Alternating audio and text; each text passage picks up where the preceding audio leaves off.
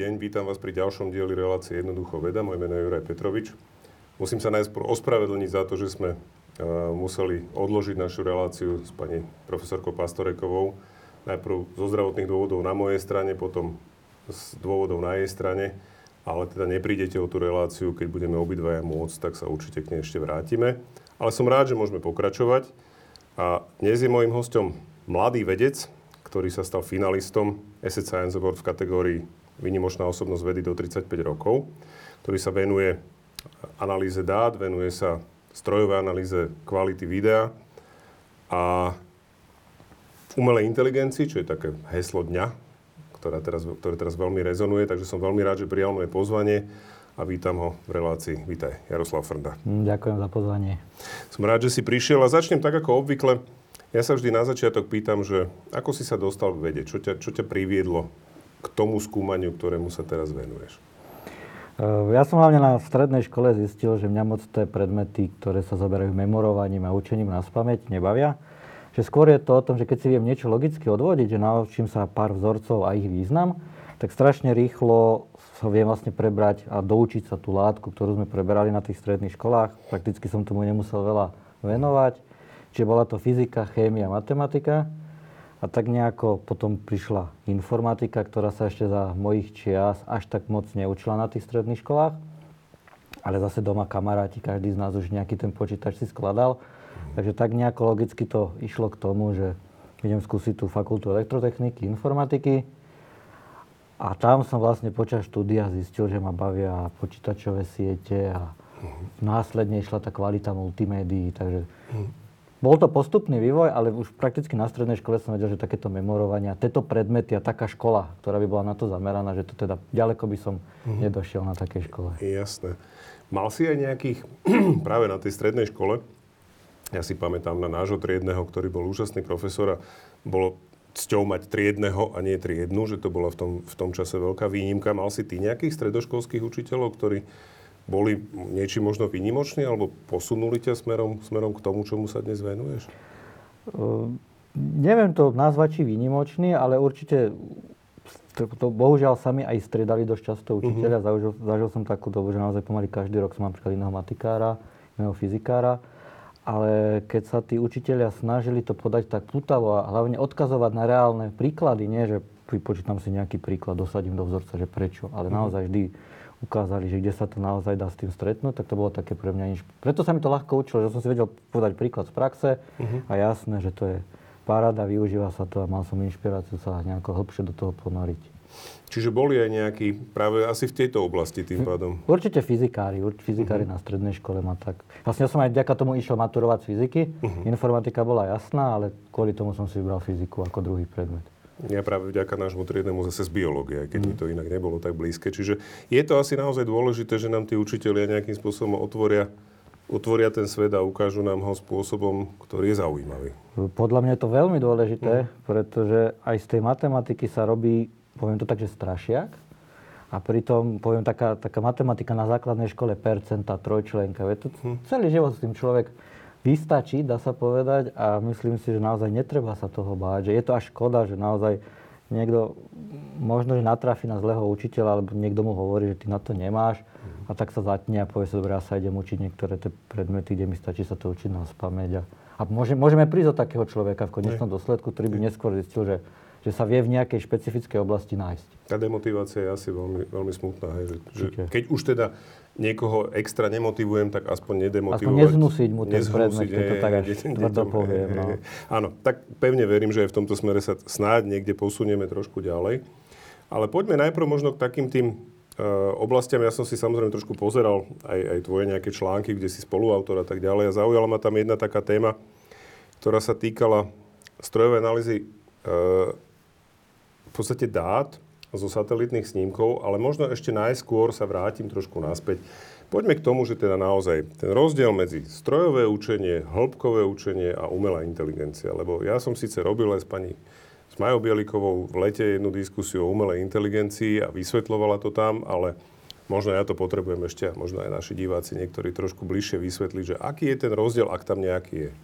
Rozdiel je tam veľký, uh-huh. ale práve, že mnoho takých tých firiem, aj tých vedeckých článkov, tých vedcov, radi názvu niečo, čo je strojové učenie, umelá inteligencia, to taký v angličtine ten buzzword, že to uh-huh. predáva. Uh-huh. Pritom, e, aby sme sa mohli rozprávať naozaj o umelej inteligencii, to by musela byť samostatná entita, ktorá by dokázala vyhodnotiť aj vstupy, aj výstupy, že či majú zmysel. Kdežto toto strojové učenie, ja mám nejakú sadu dát, na ktorú trénujem tú neurónku, ale tá neurónová sieť alebo teda nejaký iný algoritmus strojového učenia uh-huh. mi nevie povedať, že či tie dáta sú relevantné, či tam nemám nejaké skreslenie, uh-huh. že či vôbec majú význam. Hej, to je bežne také, taká úsmevná príhodka o tom, že ako nám koreluje počet filmov Nikolasa Cagea so samovraždami. Uh-huh. Hej, kľudne môžem na takéto niečo natrénovať tú neurónovú sieť a povie mi, že čím viacej filmov Nicolas Cage točí, tým viac sebevražd. Ale okay umelá inteligencia by mala vedieť povedať, že toto sú blbé dáta, že to mhm. proste není žiadna kauzálna súvislosť, nepoužívaj to. Uh-huh. Takisto aj výstup. Mne teda tú neurónku nejako natrenujem, uh-huh. ale tá, neuro, a tá umelá inteligencia by mala povedať, že ale ty tieto dáta, ktoré si dostal, že proste nemôžeš použiť. Čiže uh-huh. to je ten rozdiel. Strojové učenie proste len niečo spraví, je to viac menej taká sofistikovanejšia matematika, Okay. Ale tá umelá inteligencia by mala vedieť už aj vyhodnotiť tie stupy a že či to naozaj má zmysel to, čo robím uh-huh. a či výsledky sa dajú použiť. Uh-huh. Čiže toto je ten najväčší rozdiel. Že tam ešte nie sme, aby nám neurónová umelá inteligencia vedela povedať, že, že dostal si nejaké dáta, ale nemôžeš ich použiť, lebo na niečo si zabudol uh-huh. alebo z nejakého dôvodu sú skreslené. Čiže ani to teraz veľmi populárne chat GPT to nie je ešte nie je umelá inteligencia, je to v podstate len on je, nau... neurónová sieť? On, on je doslova naučený, ako skladať slova, uh-huh. ale on nechápe tým semant- tomu semantickému významu. Uh-huh. Že, napríklad je taká slovná úloha, že keby sa toho, tej, toho chat GPT opýtal, uh-huh. že Jurajov otec má troch synov.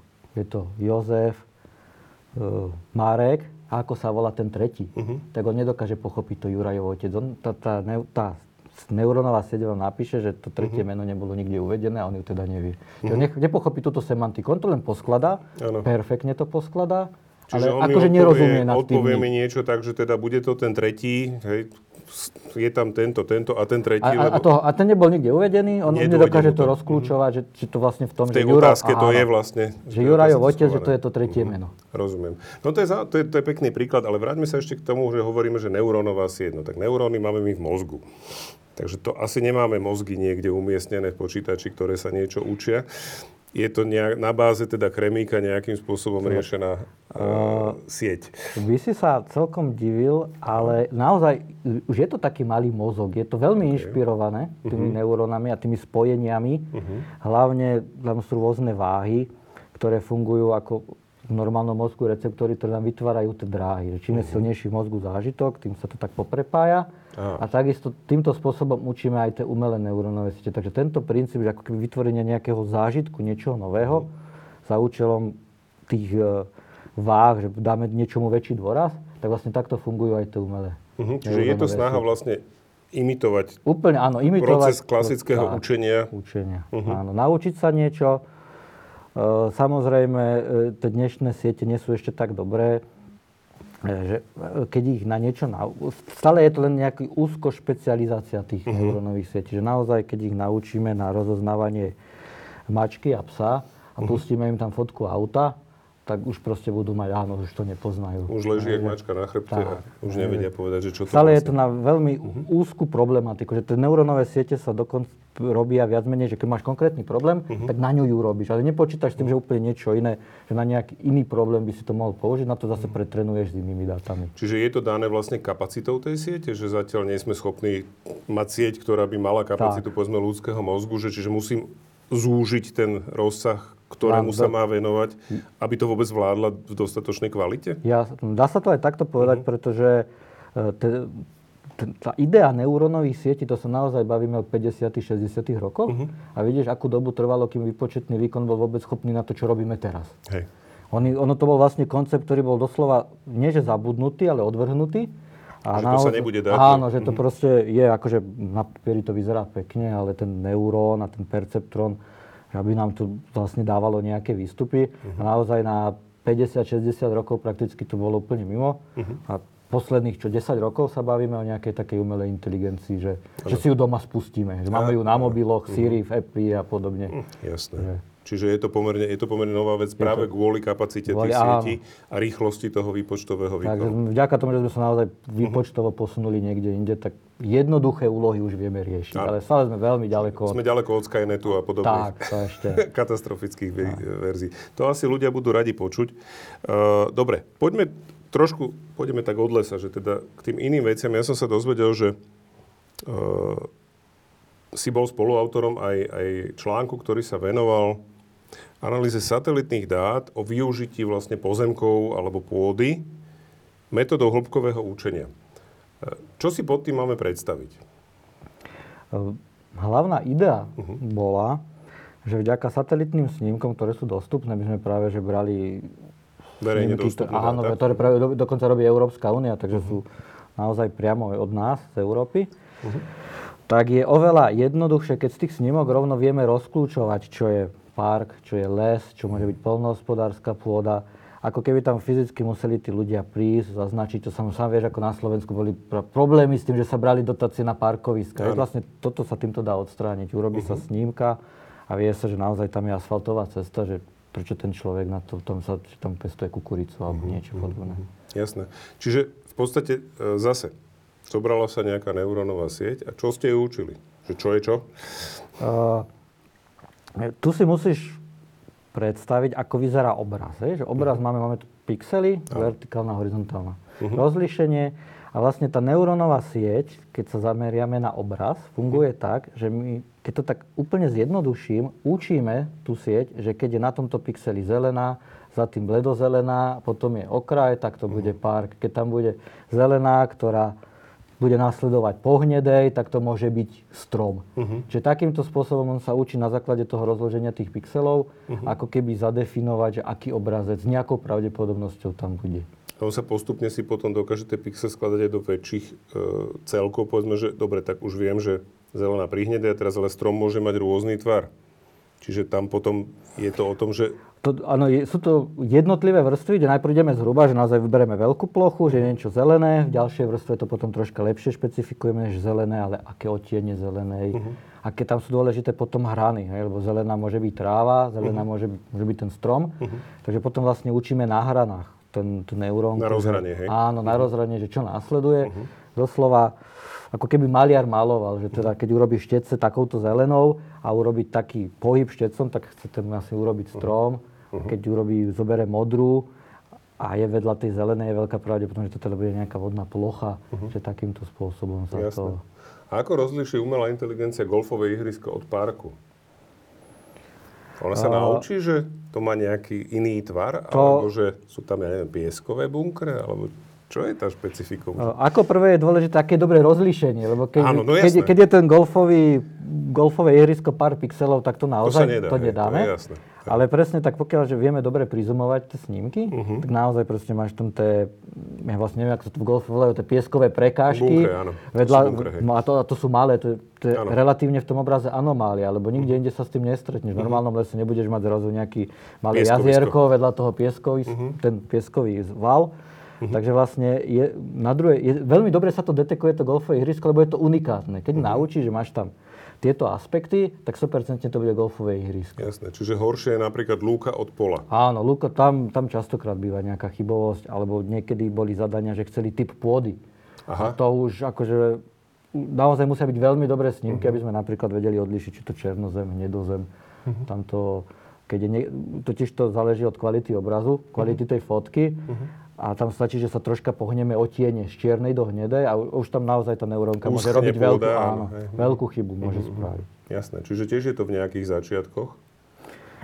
Alebo už sa to posunulo ďalej, že dá sa pomerne, keď sú dobré snímky, vidíme z toho, že máme povedzme ortofotosnímky, že to nie sú len mhm. satelitné, lebo však to je pomerne z veľkej výšky, ale že mám podrobnejšiu tú fotografickú nejaký záznam, už vieme pomerne spolahlivo určovať pozemky? Áno, ako keď máme naozaj, že z tej vtáčej perspektívy, alebo uh-huh. teda ako má napríklad náš kataster fotky, uh-huh.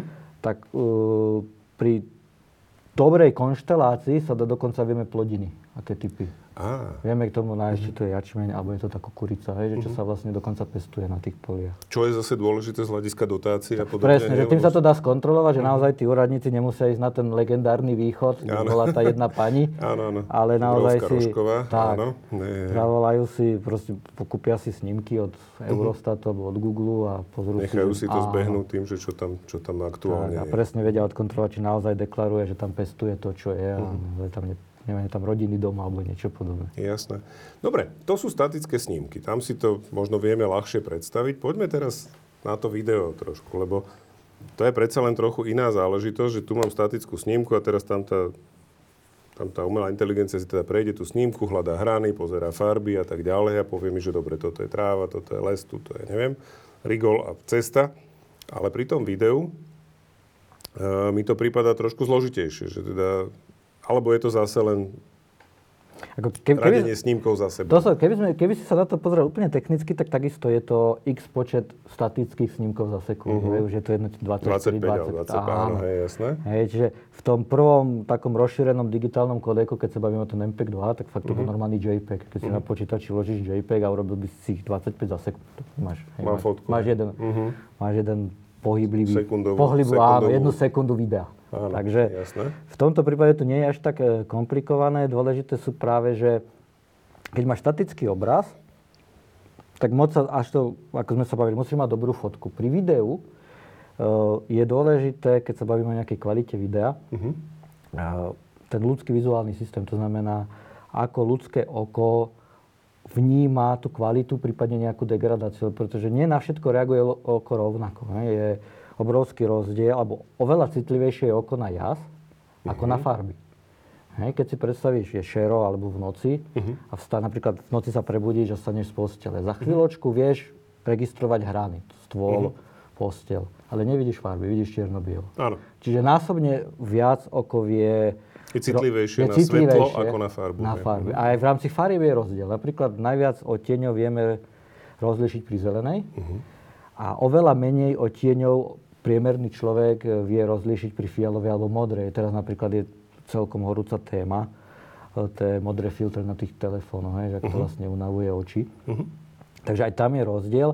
A hovorí sa, že pri tých monochromatických farbách okolo 150 odtieňov vie ľudské oko rozlíšiť. Čiže to je monochromatické, hovoríme To čierno-bielom, hej? Ale teda- Nie, tie, ktoré máme v oku, tie, tie Čiže čapy- červená, červená, No, zelená, a modrá. modrá áno. Mhm, Z týchto troch vieme zhruba 150 až 200 odtieňov, čo mu vlastne odpoveda, že štandardne sa video koduje na 8 bit, to je Mhm. 2 na 8, čiže 256 odtieňov. By malo bohato stačiť naozaj pre každý. Nájdu sa aj 10 bit, Mhm. že naozaj, že kvalita, veľká kvalita, ale potom to ide strašne do dát. že Toto video sa veľmi nafúkne. Napukne to, hej. Mhm. A v konečnom dôsledku naozaj veľmi málo kto to... A najlepšie, keď máš kvalitné video a potom to aj tak pozrieš na nejakom slabom televízore alebo monitori.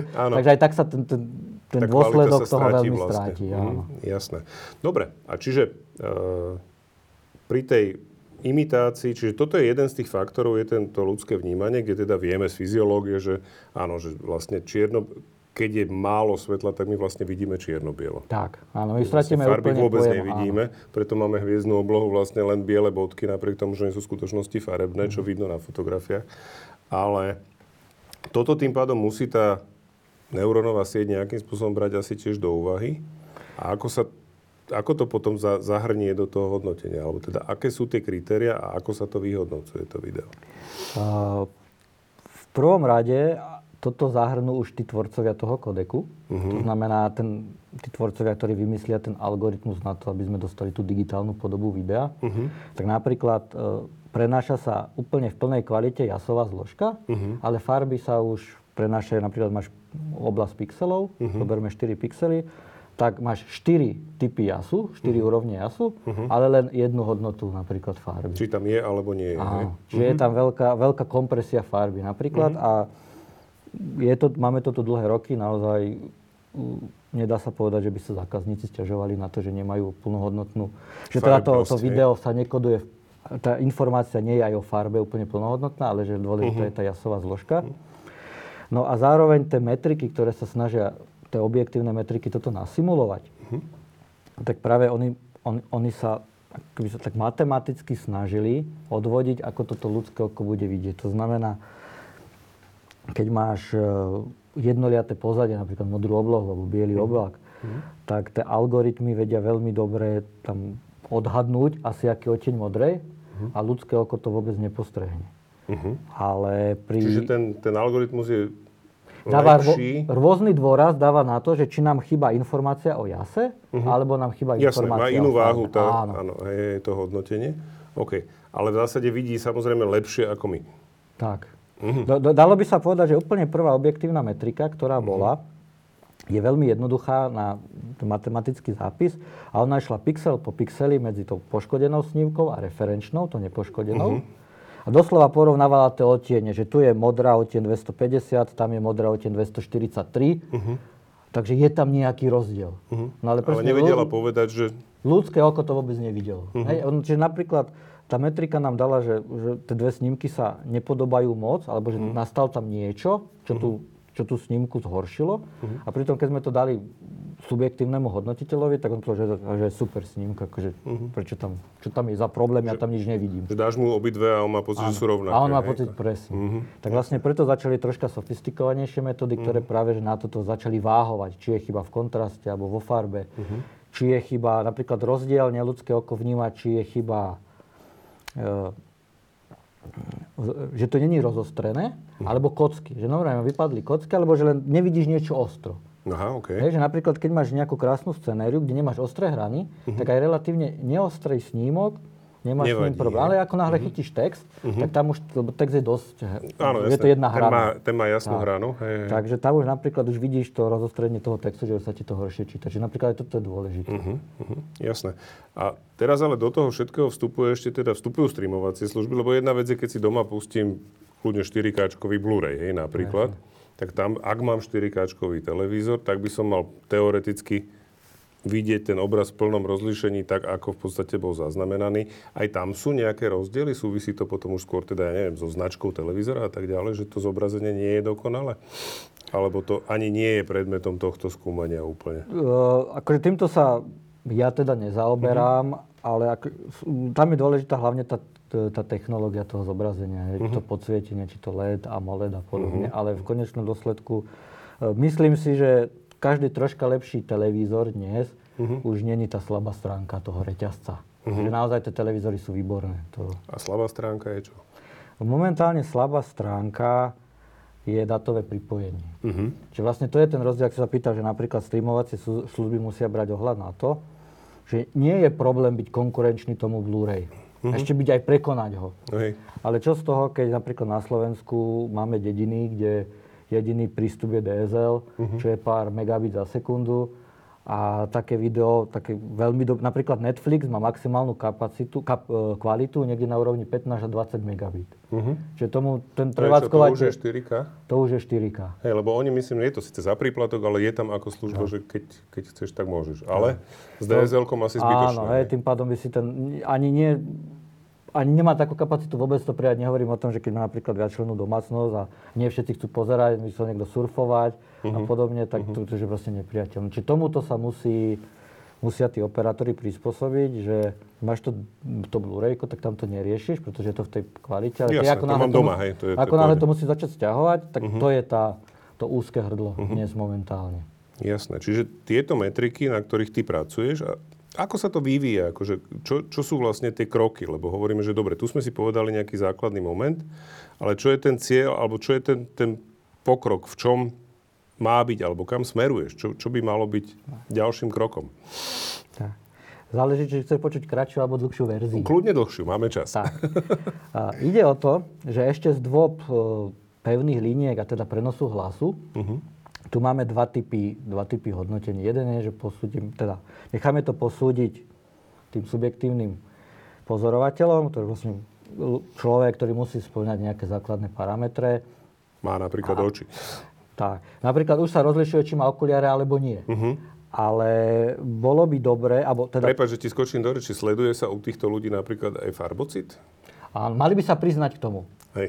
Hej, m- jasné, Ako keď- človek so zníženým farbocitom sa pýtam, lebo teda... hovorím, Určite je to dôležité, tam potom presne, to, to je jedna z tých úskalí, to je subjektivity. No keď sa neprizná, ako to, člo, ako to my, ako tí, ktorí to vykonávame, zistíme. Takisto sa napríklad aj uhlopriečka. Uh-huh. To znamená, čím väčší televízor, tým tí ľudia majú sedieť ďalej. Napríklad aj toto je presne štandardizované. Uh-huh. Koľko to je teda, keď je to štandardizované? Koľko by to malo byť? Hrubá tá vzdialenosť by mala byť dvojnásobok uhlopriečky. Čiže dve uhlopriečky, dva televízory medzi, ale na, Tak. na kant Áno. postavené by som mal sedieť najbližšie, hej? Tak by to kvázi. malo byť najbližšie. Mhm. Dokonca je dobré, pokiaľ e, tí ľudia, tí, čo, sa, čo sa dajú nahovoriť na to testovanie, nie sú úplne že, že špecialisti, že trénovaní. Hej, pretože taký človek, ktorý naozaj má doma, ja neviem, akú zostavu a vidí úplne každú chybu pomaly, alebo možno môže byť aj z fachu, že naozaj vie, na čo, sa, na čo si má dávať pozor, tak keď si zoberie, že tá základná, tá základný štandard nám hovorí, že stačí nám 15 ľudí. To je dosť málo, ale je tak štandard, že stačí nám 15 ľudí. Keď chytíš takýchto 5 ľudí, ktorí sú naozaj že vytrenovaní, tak ti to už radikálne tú štatistiku môže ovplyvniť, lebo v konečnom dôsledku počítame priemerné skore za 15 ľudí. Čiže to je Jasné. ešte dobré, aby... Piati ti to stiahnu potom významne Áno. dolu za každú drobnosť. Presne tak, že čo bežný človek sa nad tým nepozastaví, tak oni naozaj to, to hodnotenie nám ten priemer stiahnu dole a vlastne neodzrkadli tú realitu. Nerobíme to pre pár tisíc tých špecialistov, ale hlavne pre tú bežnú populáciu. Jasné. Čiže hovorili sme o tom, že toto bol ten základ. Hej? Toto bol teda základ. Začalo sa s tým. A teraz ešte otázka k tomu, čo sa im púšťa? Púšťa sa im... Sú dva typy testov. Jeden test je, že sa im pustí len nejako poškodená snímka, ktorá má 10 sekúnd, 8 až 10 OK. sekúnd, aby sa na to dokázali sústrediť. Hovorí, hovorí dobrý, dobrá prax hovorí o tom, že maximálne pol až 3 čtvrte hodinu by to celé mali robiť, lebo potom už tá pozornosť naozaj veľmi oslabí. Čiže buď sa im pustí rovno poškodený obraz, Mhm. Alebo sa im poško- e, pustí tá dvojica obrazov, to znamená ten referenčný, ten Mhm. v poriadku a ten poškodený, voči ktorému to e, testujeme. A ktorý najprv? E, Najprv sa dáva ten poškodený. Mhm. Čiže oni si pozrú nejaký obraz bez akéhokoľvek predošlého dojmu A a potom, vid- potom vidia ten, ako by to malo vyzerať Tak. a majú povedať, že teda vidím rozdiel, nevidím rozdiel a kde, hej? A dokon, toto mi až, ten, ten štandard napríklad toto nezistuje. Oni proste dostanú také krátke školenie o tom, že používa sa stupnica, ktorá sa volá MOS, je to teda Mean Opinion Score, či priemer. Áno. a od 1 do 5, kde teda 5 je najlepšia kvalita a 1 je najhoršia. A oni to majú teda podľa seba. Preto je dobré, aby neboli až takí natrénovaní. Ne? Lebo tam, kde všetci dajú štvorku, tak tí, tí profici dajú trojku. Áno, napríklad. jasné. Mhm. Že je to veľký skok, že nemáme... Napríklad potom sa ešte niekedy používa, robí sa stupnica do 10, práve kvôli tomu, že kvázi, aby, To si mohol, dať, hej. aby si mohol dať pol stupeň, že keď dáš osmička je štvorka, desiatka je peťka, deviatka je 4,5. Ale moc sa to v praxi až tak nepoužíva, eh, pretože sú kvôli dvom veciam. Prvá vec, ten, to testovanie, keď im dávaš aj referenčnú snímku, je dobré vtedy, keď, sa porovná, keď príde na trh nový kodek. Uh-huh. Čiže aby vedeli porovnať, napríklad dajú referenčnú snímku so starým kodekom, napríklad H264, uh-huh. dajú, teraz ja som to nazval poškodenú, ale všeobecne nejakú inak Inú, zakodovanú áno. snímku, uh-huh. napríklad bude v tom H265 HEUK, uh-huh. a teraz vlastne majú docieliť, či, či naozaj tí užívateľia vidia tam nejaký rozdiel. Uh-huh. Hej, že či naozaj to, to, čo ten výrobca deklaruje, že tam naozaj je tá kvalita lepšia. Prečo je to dôležité? Pretože sú uh, pri H264 a H265 sú normálne licenčné poplatky. Uh-huh. Čiže teraz si zober, ty si kúpiš televízor a, a teraz by po tebe ten tvoj provider chcel, že my ideme na H265, tak kúp si nový televízor alebo kúp si set box, aby si to vedel spustiť. Mm-hmm. Hej? Čiže naozaj to musí byť niečím podložené, lebo každých to je 5 rokov... o to kvalitnejšie, hej, jasné. Aby, aby to stalo za to, že tak ten televízor za 1000 eur pomaly, že do, tak si Áno. urobil domácej a za 4 roky si má kúpiť nový, hej, Hej, lebo hej. prišiel nový kodek. No tak to sa nám v iných oblastiach bežne stáva, že kúp si nový počítač, lebo už Tak. tento už to nestíha to, čo my sme medzi tým už nevyhnutne upgradeli. Ale vrátim sa ešte k tomu. Vysvetlíme si možno, lebo možno mnohí vedia, ale ja sa budem tváriť, že neviem a možno neviem, čo je presne kodek. Kodek je to matematický algoritmus, Mhm. ktorý sa snaží, ktorý sa snaží, ktorého cieľom je analogový signál preniesť na digitálny, to znamená, aby sme v ňom ďalej vedeli s tou našou výpočtovou technikou robiť. Uh-huh. Čiže mám nejaké zariadenie, mám kameru. Snímam obraz samozrejme analógový na nejaký, ale už vlastne senzor, ktorý vlastne mení mi Ktorý obraz, analyzuje dopad dopad obrazu na ten- svetla, do- dopad má nejaké svetla. svetlocitlivé body Áno. a tie signály z tých jednotlivých bodov idú teda... Už idú číselne zakodované vlastne tá jasová zložka, uh-huh. farebné spektra a každému sa prideli vlastne nejaká digitálna hodnota, ktorá uh-huh. sa ďalej spracuje. Jasné. A teraz to spracovanie, ako sa to spracuje, to je ten kodek? To je ten kodek, ktorý Mhm. to spraví. Akože krásny príklad je, predstav, ono, ono, keď, sa to matema- keď sa to učí na vysokých školách, tak ti príde, že to spojitý signál, OK. ktorý sa urobí na digitálny signál. Áno, A teraz si zober, máme teplotu. Hej, Mhm. Teplota je spojit, čo to je spojitý signál? Spojitý signál je taký, ktorý v ľubovoľnom časovom okamihu vieš namerať nejakú presnú hodnotu. áno. Hej, čiže nemôže sa stať situácia, že by teplota nebola. Mhm, jasné. No a lenže takýto signál prenášať je náročné, lebo je to teda obrovské kvantum dát Áno. a zároveň je to elektromagnetický signál, takže je oveľa náchylnejší na rušenie, na ten diaľkový prenos. Áno. No a my teda urobíme, urobí sa taká vec, že sa teda ten digitálny, ten analogový signál navzorkuje, to znamená, povieme Sekám si, si ho v povieme si, že každú hodinu odčítam si tú teplotu. Áno. No a zrazu namiesto toho obrovského signálu s množstvom dát, prenesiem 24 24, hodnôt za deň a mám vybavené. Čiže vlastne to je tá, ten diskrétny signál, že sme vlastne ho rozsekali a na tej príjmajúcej strane ho samozrejme musíme nejako rekonštruovať. No sa v konečnom úsledku musí zobraziť naspäť. Aj, aj Áno. pri, pri hlase máš naspäť tú membránu reproduktoru a počujeme hlas. Ale už e, vlastne rekonštruujeme ho len z tých bodov. Čiže my kvázi, keby sa predstavíš na grafe a odčítame tú teplotu každú hodinu, tak už len spojíme čiarou. Áno. Čiže to je vlastne to, je- to je ten, e, tá strata informácie, ktorú teoreticky Čiže vlastne toho... medzi tými jednotlivými bodmi ja už mám Nič. nič. To, ne, a to ako keby a to neexistuje. len spájam, Áno. alebo aj nespájam, lebo však pri obraze, keď mám 24 alebo koľko snímkov vlastne za sekundu, tak oni sa reálne naozaj menia a medzi tým nemám nič. Čiže Nič, ten obraz tak. medzi tým som vlastne stratil už. Presne. Akože med- medzi tým, tým navzorkovaním to ako keby neexistovalo. Preto je dôležité nastaviť tú vzorkovaciu frekvenciu, Mhm. pretože na tom počasí, je predstav si, že by si vzorkoval, neviem, každé dve hodiny. Mhm. No a za tie dve hodiny v tej medzere môže prísť lokálna búrka, môže sa ochra- ochladiť o 10-15 stupňov. A ja to nezistím. A, a A medzi to... tým sa mi to vráti, ale ja Áno. som úplne pominul to. Presne tak. A ja, a ja poviem, že však bolo krásne stále počasie o 22 stupňov. A túto informáciu úplne stratím. Hej. Potom. Takže pre, toto je ešte dôležité, toto vzorkovacia frekvencia. Jasné. Čiže ten kódek v podstate, a teraz dobre, tie rozdiely medzi tými kódekmi sú v čom? Hej, keď povieš, že máš, ja neviem, A264 a teda 265, v čom to je? Hlavný, je to, je to... Alebo, hlavný efekt nového kodeku, použitia nového kodeku je, môžeme povedať, že ekonomická efektívnosť, to znamená, za prenosové pásmo sa platí. Je to drahé, Mhm. budovanie sieti je drahé, užívateľ si takisto platí za nejakú, môže mať na Rýchlosť výber, pripojenia, rýchlosť áno, pripojenia, jasné. niekedy ani nemá, ale keď má, tak áno, čím vyššia rýchlosť, tým je to drahšie. Mhm. No a práve každý nový kodek, niečo ako murové pravidlo, to znamená, že každý 8, 18 mesiacov sa zvýši počet tranzistorov, Áno. tak tu každý nový kodek by mal dosiahnuť rovnakú obrazovú kvalitu za polovičnú bitovú rýchlosť. Čiže mal by OK. okay. ušetriť až No. 50 Čiže to je dôležité. To je, dôležité. to je to Čiže dôležité. Mhm. H265 by mala rovnakú obrazovú kvalitu dosiahnuť pri použití polovičného bitového toku. A jak to dosiahne?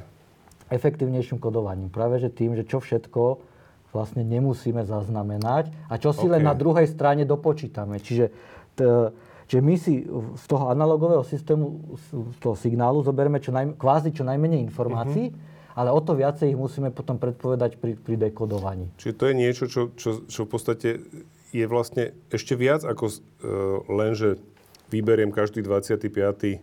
alebo 25 obrázkov za sekundu z toho analogového systému, ale že ešte aj z tých jednotlivých obrázkov Ram- neberiem všetko vlastne. Tak. Hej.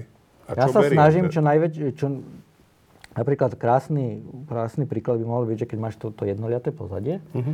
a to jednoliaté pozadie je napríklad 50 pixelov, tak ja Mhm. nemusím o, tých 5, o každom pixeli mať zaznamenanú jasovú zložku. Mhm. Ja poviem, že pixel o koordinátoch 1 až 50, jasová zložka 1 hodnota. Či namiesto 50 hodnot ja prinesiem len jednu, Mhm. Jednu. len ten dekoder to potom musí naspäť rozbiť a naozaj, áno, každému a tomu každému dať, lebo inak tam bude mať na prvom bude mať svetlo a, a zbytok čierne. presne tak. Mhm, Hej. Čiže preto napríklad e, sa dlho presádzal ten HEUK A265, Mhm.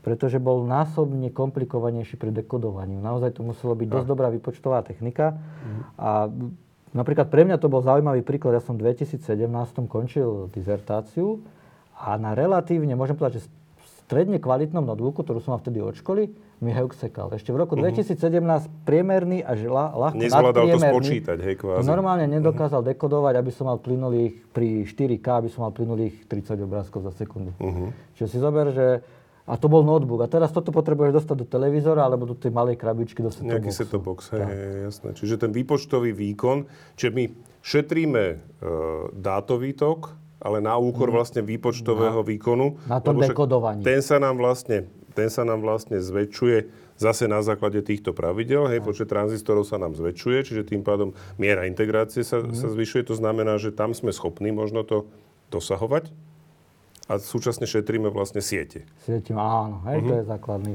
Hej. Uh, nielen, že e, setríme siete, ale vlastne uh, hlavný ako, taký, taký dôraz, prečo vôbec vznikla digitalizácia videa pri tom terestriálnom vysielaní, bolo, že vlastne pri analogovom signáli to, bol, to bolo šírka, u nás na Slovensku šírka pásma 8 MHz. A keď sa to automaticky prehodilo na digitálny systém, tak zrazu pri pri súčasnom maximálne dostupnom kodovaní, práve tom prevode na digitálny spôsob, vieme sa dostať niekde na úroveň 31 megabit za sekundu. Tých 8 MHz. No a OK. tým pádom vďaka je tomu multiplex, v tom sa teda multiplex, vieme viac staníc. To vtedy sme jednu analogovú stanicu, teraz môžeme kľudne 5-6 staníc o 5 Na tej MHz. istej vlnovej 5 dĺžke vlastne Áno, e, prenášať. prenášať vlastne do, v rámci digitálneho Áno. vysielania. A vlastne to je vlastne mm, frekvenčné pásmo, to je majetok štátu a je veľmi, takisto nedá Je- sa je nafúkovať. áno, je veľmi je hej, hej, hej. Čiže naozaj to bol ten dôvod, že prečo zrazu namiesto jedného, jednej stanice vieme na tých istých kmitočtoch, na jednom kmitočte vlastne 8, 6. To, to Však záleží osem na tých staň. U nás je to ten Towercom, ktorý to vlastne po dohode s tými stanicami vlastne oni si ur... Oni si zaplatia, šírky, áno. áno, hej. Oni Čiže- si vlastne zaplatia potom, akú tú šírku chcú mať. Mhm, jasné. Rozumiem. Veľmi zaujímavá téma, musím povedať. E, Dobre, čiže cieľom je v podstate pokračovať v tom, aby sa znižovalo zaťaženie sieti a tým nepriamo vlastne sa zvýšuje zaťaženie Na tej dekodovať, tej deko- tom dekodovaní. A kde sme teraz? Čiže teraz si hovoril, že je nový kodek? Momentálne je už štádiu prípravy H266 Uh-huh. OK. a uh, opäť je momentálne ťažko očakávať, či sa vôbec presadí, lebo opäť celá tá vlastne infraštruktúra, ľudia už majú nakúpené tie televízory, áno, set áno. boxy na H265. Je. Či, či budú o pár rokov chcieť meniť. A Druhá je to vyloženie hardwareová zmena. To- Nedá sa to áno. urobiť len upgradeom nejakého firmwareu alebo Nie. niečo podobné. Tu- To si pýta A hardwareová. preto ti po, prečo, ja to na, opäť, mám od fakulty celkom dobrý počítač, stolný dokonca, aj grafická karta, dobrý procesor. No, to nie, že mi to seka, ja mám problém ho spustiť zatiaľ ten kodek vôbec. Tak je náročný momentálne, čiže do, do, hej, Heuk už dneska máš v pohode na tých drahších, výkonnejších mobiloch, ale toto keď nespustíš momentálne na počítači, kedy to, bude to vôbec na tých mobiloch o 5 rokov? To je otázka, hej. Druhá vec je, že ten, tá skupina MPEG, ktorá vlastne stojí za týmito kodekmi 2, hej, 4, to bol MPEG 4 bol vlastne H264, potom H265 HEUG a tento H266, tak vyberajú to licenčné poplatky. Napríklad za HEUG je to okolo 10 centov za zariadenie, za jedno zariadenie. To znamená, to je jedno, či to je televízor, set box, Mobil, proste mobil, hocičo. presne tak, minimálne 10 centov. Kto to platí, tie poplatky? Výrobcovia? V tomto prípade výrobcovia, výrobca televízora. Čiže ja to mám v cene v podstate, Áno, akože toho zariadenia. Mhm. A na to vznikla konkurencia vedená Googlom, ktorá práve vyt- vytva, alebo už je, už je, len nie ešte až tak sa nepresadil zatiaľ, hlavne nevie sa dostať do toho DVB-T, do toho pozemného, Pozemného vysielania. Tam naozaj, digitálneho tam vysielania. naozaj má ten, e, tá skupina MPEG monopol a na celom svete momentálne. Ale je to veľký provider YouTube, hej, vlastne patrí pod Google, čiže oni si tam tento kodek, ešte ten starší dokonca VP9 dosť tlačili. A teraz je teda, vychádza ten AV1, ktorý už teda vyšiel, ktorý má celkom dobré parametre voči tomu Heuku, dokonca ho poráža. Opäť nevýhoda je V čom tá, sa to meria? Uh, merá sa to, jednak urobia sa teda tie subjektívne testy. OK. Ešte sa dostaneme potom k tej objektivizácii, na to A nezabudneme. druhé sa počíta práve tá doba uh, na Na dekodovanie? dekodovanie. Mhm. No a, A nároky na dekodovanie. A tam je zase práve, že tá nevýhoda, že ten AV1 je síce úspornejší, ale je ešte 2 až 3 Mhm. Náročnejší. Mhm. násobnejší, dlhšie to trvá, hej, keď sa bavíme o nejakých, nejaká, nejaký proces, ktorý trvá, ja neviem, no, pol sekundy, Mhm. tak pri tom Google to trvá 1 trojnásobok minimálne. Uh, že, čiže ešte je náročnejší. Čiže nie je, to, nie je to vhodné na, povedzme, že on, živú televíziu, kde teda uh-huh. naozaj počítaš každý, je to blbé, keď ti, hej, paneláku kamarát kričí gól a ty vidíš len prvú prihrávku. Áno, a, jasné. A vlastne Lebo toto ešte deko- stále bufruje vlastne. a toto dekodovanie to posunie, oneskorí Mhm, vlastne áno. ten prenos. Ale napríklad Netflix vo veľkom začína podporovať tento kodek práve kvôli tomu, že je to bez licenčných poplatkov. Google ho dáva zadarmo. Mhm. okay. Čiže to môže byť Ako nový hráč, môže to byť teda, áno, Mhm. môže to byť slovo dobytky proti tomu MPEGu, že Google nepočíta s žiadnymi licenčnými poplatkami. OK, to je zaujímavé. Poďme naspäť k tomu, tej, k tej objektivizácii, lebo povedali sme si teda, jak sa subjektívne hodnotí to video a teda to, čomu sa ty venuješ najviac, je vlastne tá objektivizácia. Čiže ako, ako, sa na tom, ako sa toto dá zobjektivizovať, to vyhodnotenie? My sa snažíme, alebo teda, lebo sú viaceré výskumné týmy sa tomu venujú, my sa snažíme ani nie, že zobjektivizovať, ale skorej napodobniť ten systém. To znamená, aby sme, my, my sa kváži snažíme predpovedať, ako to ten človek bude vnímať.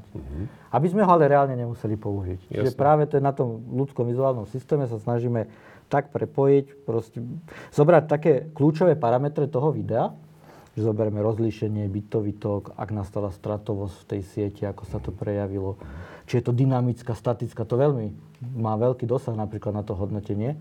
Takže na základe týchto extrahovaných parametrov sa snažíme pomocou tej neurónovej siete ju natrénovať, že asi ako by to za tých, keď také, takéto video vstúpi do systému, že ako to ten koncový zákazník asi bude vnímať, aby ten operátor proste vedel, že či je všetko v poriadku, alebo môže očakávať nejaké reklamácie. Čiže my sa vlastne snažíme akoby nasimulovať Tých ľudí, ktorí normálne, tých 15 to, ľudí, ktorí by to to normálne pozerajú hodnotili. a dajú aby tomu nejakú potom- známku. Tak, lebo keď si predstavíš operátora, ktorý napríklad v meste prevádzkuje takúto sieť a chce teda konkurovať tým celonárodným napríklad poskytovateľom, tak on potrebuje vedieť priebežne si vyhodnocovať tú kvalitu, že naozaj mu v tej sieti nevzniká nejaký problém a ne, nemôže tam teraz nahnať 15 Trvalo ľudí a mať 3, 15 štvrte, ľudí. a 3 štvrte hodinu mu to budú porovnávať. Hej, hej, Takže jasné. naozaj on potrebuje dať pár klikov, dať vstup videa, aký mu akurát nejde, odmerať si parametre siete, napríklad aké má oneskorenie alebo tú stratovosť Mhm. a vlastne prakticky okamžite potrebuje vedieť výsledok, že je to v poriadku, Mhm. alebo mal by začať v tej sieti ako prevádzkovateľ tej siete niečo robiť, napríklad prioritizovať to video, lebo Mhm.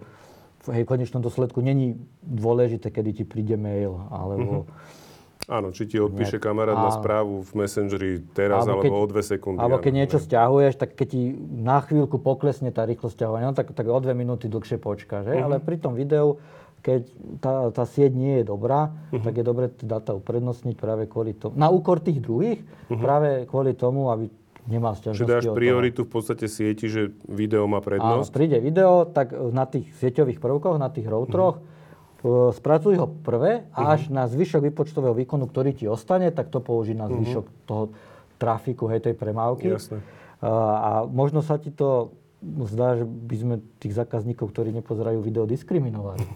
Ale e, napríklad Cisco, čo je proste globálny veľký Áno. hráč v tých routeroch, v týchto vlastne e, sieťových prvkoch, tak predpokladá, že minimálne 80% už teraz celej prevádzky, ktorá sa preniesie internetom, Je je, video a pôjde to len hore. Mhm. Čiže naozaj, tu bavíme sa, tí ľudia, ktorí ne, neprenášajú video, tak naozaj dneska je tu veľký, malý zlomok tej celkovej prevádzky tých dát, ktoré sa Jasné. musia prenášať. Čiže buď ešte možno sociálne siete a maily už asi Tak, sú no. také, že hej, tam, tam asi niekomu veľmi nezáleží na tom, či to Presne príde o tak. minútku alebo nes- skôr alebo neskôr. Jasné, čiže toto je potenciálne niečo, čo následne môže komerčne, môžu komerčne využívať vlastne prevádzkovateľia sietí To na áno. to, aby si ušetrili hodnotiteľov, ktorých asi nemajú niekde zavesených v skrini, že no teraz mi nefunguje video, tak teraz si vás tu 15 zvysím. A, hej, jasné. Zaujímavé. Čiže vy tu sieť nejak učíte pozerať sa na video tak ako človek. Tak, sa- re, respektíve snažíme sa tú sieť naučiť, aby tým čo určitým... by človek povedal na to, Ktoré, áno, ktoré parametre sú dôležitejšie pre ten pokles hodnotenia, ktoré aj keď tá sieť identifikuje, že áno, že na tej oblohe sa nám to troška zhoršilo, ale že či naozaj ten Je to tak málo, že-. Áno, že môžeme to úplne to bagatelizovať. Jasné. A aké boli výsledky? Lebo ja som niekde zachytil, že ste robili nejaké porovnania. Ako na, na tých našich dátach, dokonca tu som mal celkom dobrú, teda ja som študoval v Ostrave a s tými uh-huh. kolegami na tom dosť robím stále. Uh-huh. Takže mali sme, dokonca tým, že my sme tu boli Žilina a Ostrava, že sú to už naozaj dva, dve nezávislé testovania, mali sme veľmi podobné výsledky, až na, uh-huh. stalo sa, že pár tých videosekvencií uh-huh. nám nesedelo, ale uh-huh. to, to by bolo asi až podozrivé, keby naozaj úplne, úplne, to, úplne všetko dokonale. Uh-huh. Takže momentálne sa nám to darí celkom pekne vytrenovať, že naozaj vieme, keď ten operátor dá ten profil videa, ktorý akutne má, uh-huh. že naozaj či mu to ten, či mu to ten zákazník zoberie, akceptuje, alebo už sa bude nejako domáhať tej, tej reklamácie. Uh-huh. Dokonca my sme sa vlastne zamýšľali nad tým, že keď sa bavím o tom ose a máš priemernú hodnotu, e, ešte by bolo napríklad dobre možno, že, že toto je tých 5, 4 a tak ďalej. Áno, hej? no, že, povedzme si, hej. Uh, Veľmi pekne sa to dá ukázať, vrátim, pochádza to toho hlasu, z hodnotenia uh-huh. hlasu. Tak si zober, že hodnota 4,3, 4,4 bolo dlhé roky maximum a to bol kodek pevnej linky. Uh-huh. Čiže to bol najlepší hlas, aký sa dal dosiahnuť. Napríklad GSM. Pevnej linky telefónnej. Telefónnej linky. Už áno, digitálnej teda tak, samozrejme, hej. Verejnej uh-huh. telefónnej uh-huh, siete. Jasné. A napríklad GSM uh-huh ktorá mala horšiu kvalitu, ale poznáš niekoho, kto by sa stiažoval, že by to kvôli tomu nepoužíval? Však nie, lebo primárny cieľ bol iný. Hej. Nie je to, že mať super kvalitu, ale môcť byť hocikde no. v úvodzovkách. Hej. Mhm. A tak si typni, o koľko je horší, či ťa napadne. Tak ak je to čisto subjektívne, tak si nemyslím, že by bol veľmi horší. 3,7. 3,7? Veľký prepad celkom uh-huh. v tom. Pritom vlastne Ale nikto, nikto sa nestiažoval. Áno, nikto sa na tým nezaberá, uh-huh. že je to oproti tej pevnej linky. Čiže keď sa len pustili o ľuďom zase, hej, vzorka. Áno, doslova sa im robili posluchové testy, prečítali sa vec. Dokonca v rámci toho štandardu pri tom hlase uh-huh. sú mhm. presne tie vesty dostupné, ktoré sa majú čítať. Uh-huh. A oni vlastne, to vlastne na nich sa to rozoznáva. zrozumiteľnosť. Uh-huh. Áno tak e, tá, ten, tá druhá, vlastne to bola prvá generácia, ktorá sa celosvetovo presadila, čo uh-huh. sa mhm. týka mobilnej siete, uh-huh. tak mala re, e, relatívne zlé hodnotenie a úplne perfektné. Hej? Čiže tri, aby, aby sme vedeli, že tých 3,7 je stále veľmi dobré. Áno, a toto sa vlastne zachovalo aj pri videu, uh-huh. kde sa, my sme vlastne preto mali raz taký brainstorming, a rozmýšľali sme, mal som šťastie aj na žilinské firmy, ktoré, už pri písaní dizertačky, ktorá je mhm. jedna veľká firma, ktorá robí IPTV, ja. že vlastne oni nepotrebujú v konečnom dôsledku vedieť, že či to je hodnota 4.3 alebo 4.1, že oni potrebujú vedieť, oni to potrebujú klasifikovať, je to dobré, alebo nie je to dobré. Ano. Čiže my sme jeden z tých posledných... Budú reklamácie, nebudú reklamácie. Presne, to je vlastne mm. posledné dôležité. Ano. No a my sme e, v rámci toho nášho výskumu, keď sme mali tie rozsiahle subjektívne dáta, tak my sme vytvorili akoby len taký semafor.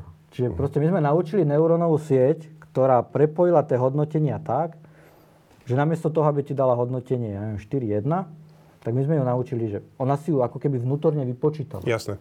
Hej. Ale išlo to od 4 zelená, ako sme to mali, od 4 zelená, od 3 do 4 oranžová, že stále nad 3, ten most nad 3 je dobrý, tak, ale okay. Uh, už tam môže byť nejaký problém a samozrejme pod 3 nižšie červená. Uh-huh. Čiže vlastne urobili sme len semafor a to, uh-huh. je, mhm. to je to, čo tí, tí operátori absolútne im to postačuje. Oni uh-huh. si mhm. potrebujú dobre alebo zlé, naozaj to.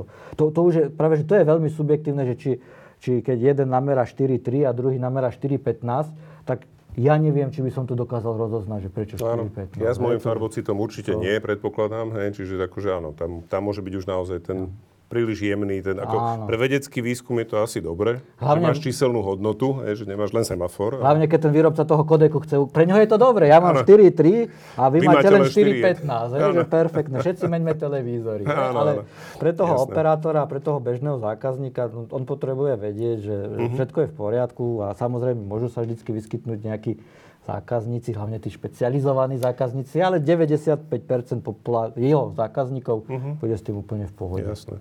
Čo on už potom bude vedieť, že keď sa mi ozýva tento, tak dobre, mám nejaký drobný pokles, ale to je ten kameraman, ktorý to vidí.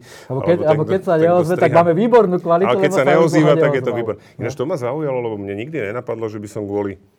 Stáva sa mi, že občas vypadáva nejaký stream niekde doma. A nikdy mi nenapadlo, že by som kvôli tomu niekam volal. Akože to reálne ľudia kvôli tomu volajú? No jasné, sú ľudia, ktorí mm-hmm. to berú proste ako službu. Okay teraz. Tak je to moja uh, chyba asi, no. uh, skôr by som povedal, že neberú až takto video, ale celé to internetové pripojenie ako celok. Že To proste zavolám, Hej. lebo veľmi často sa stane, že ten problém býva napríklad až na tej poslednej mili, čiže je to Mhm. naozaj od toho nejakého veľkého datového centra k tomu zákazníkovi Mhm. v tom bytovom dome alebo v rodinnom dome.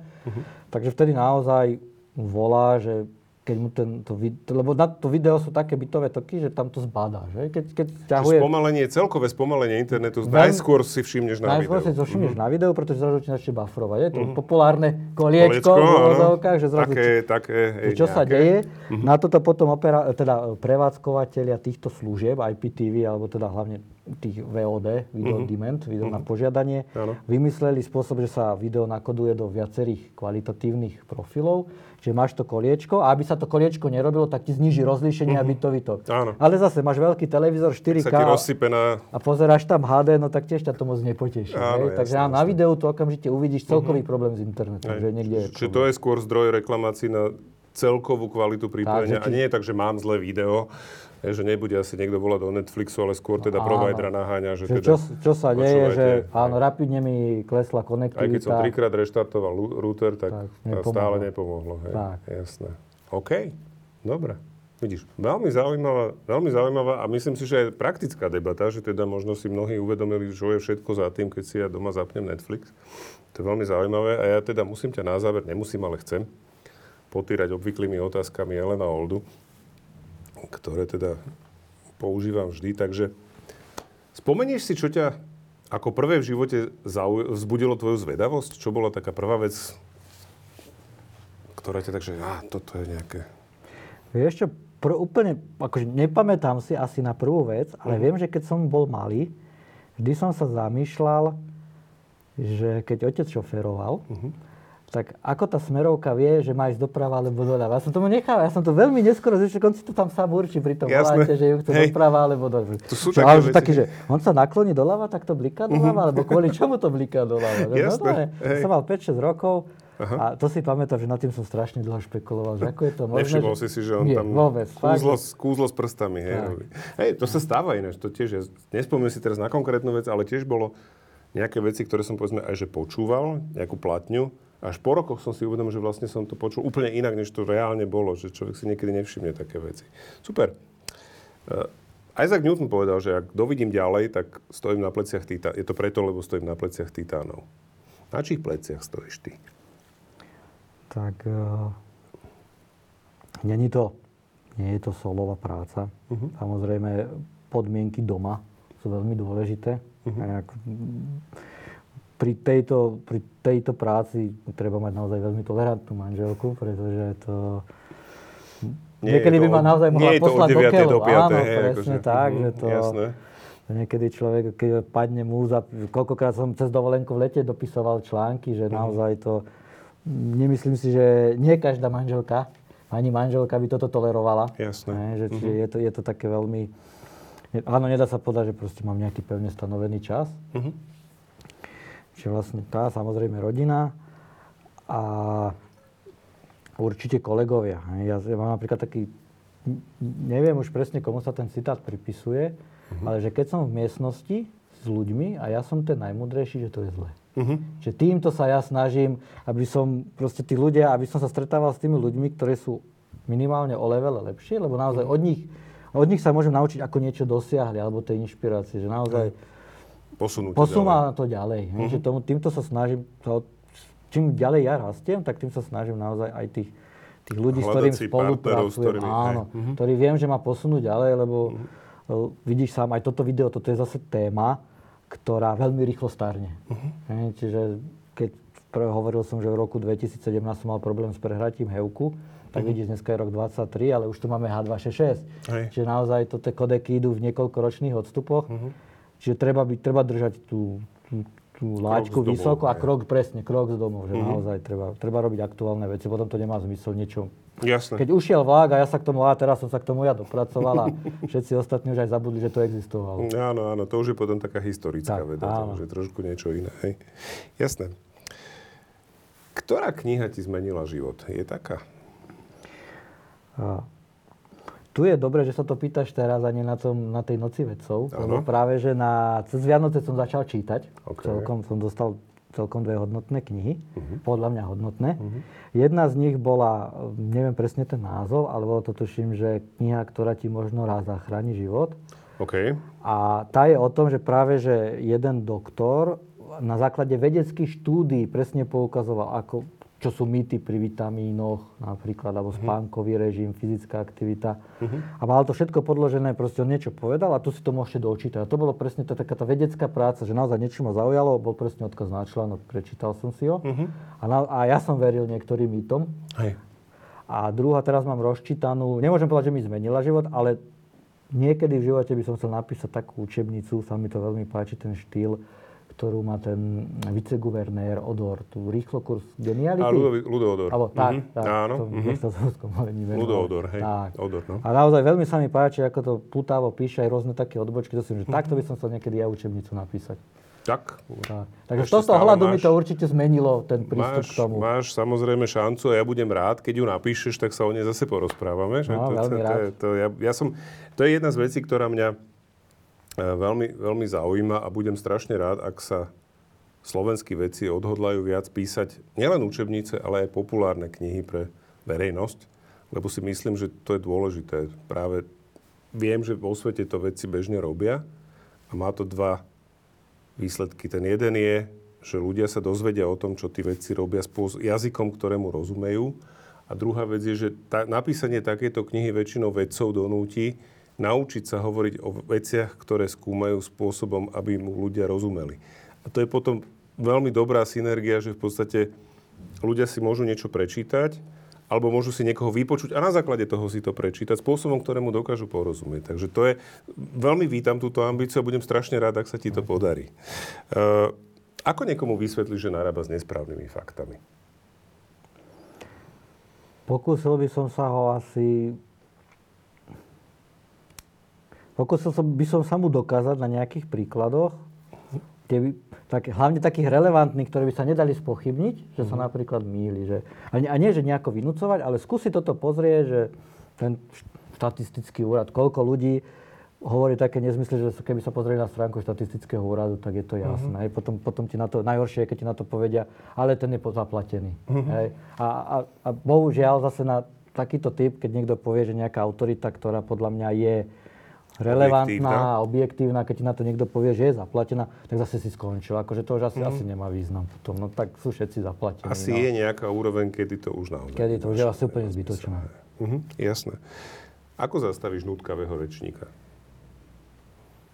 Niekoho, kto na teba otvorí vodopád svojich slov a nevie prestať a pokračuje a pokračuje a pokračuje. Stretol si sa s niekým takým? Vieš čo, asi až takého úplne nutkavého rečníka nepoznám, že by som až toto musel riešiť. Jasné. Ale skúsil by som nejako zmeniť tému. Nejako také, také vsúky spraviť, aby som mu tak troška vykolajil. Dalo by sa povedať, že áno, niekedy, keď človek má myšlienku veľmi dlhú Áno. a niekto mu do toho vstúpi, tak úplne, že aha, teraz som úplne zabudol, som okej, chcel áno, povedať. vyhodiť ho z konceptu. Tak, vyhodiť ho z Mhm. konceptu, no. Jasné. Čo ti dáva sebavedomie?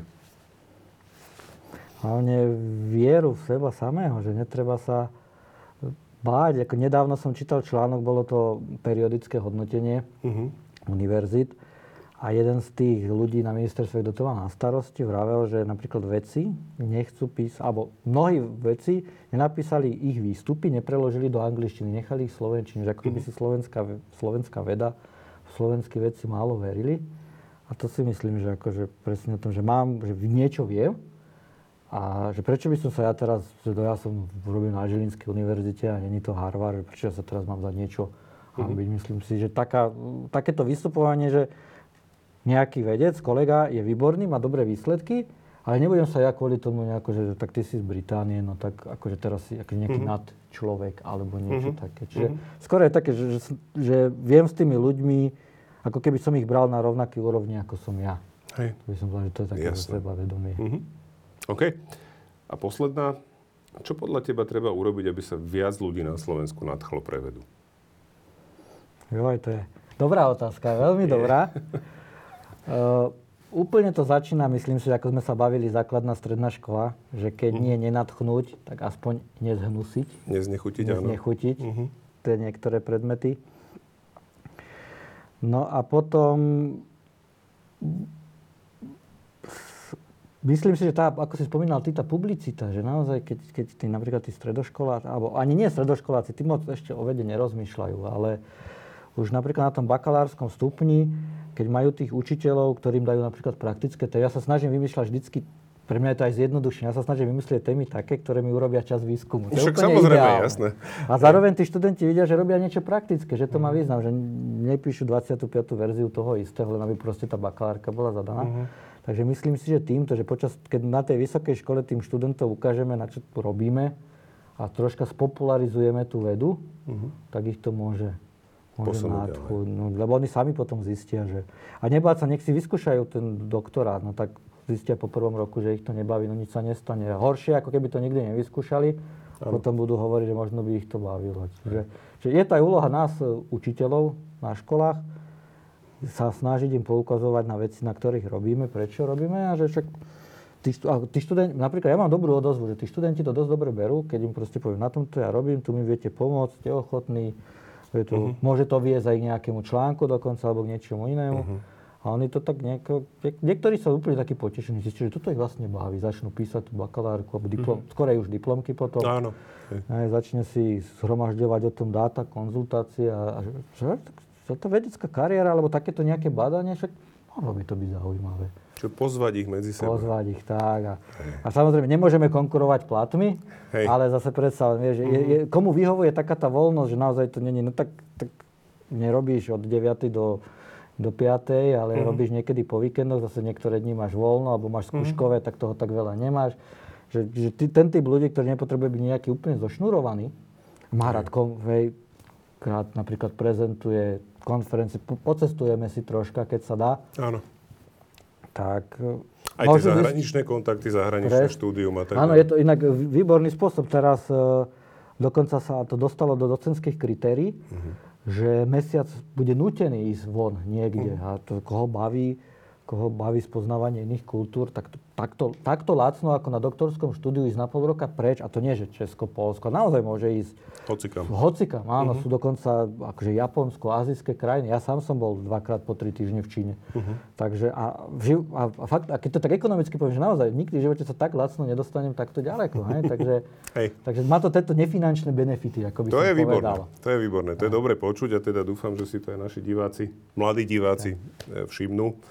A som veľmi rád, lebo tá debata bola naozaj veľmi zaujímavá o veciach, ktorými žijeme všetci dnes, takže som rád, že si prišiel. Ďakujem ešte raz, Jaroslav Frnda. Ďakujem aj za pozvanie. A na vás sa teším o dva týždne.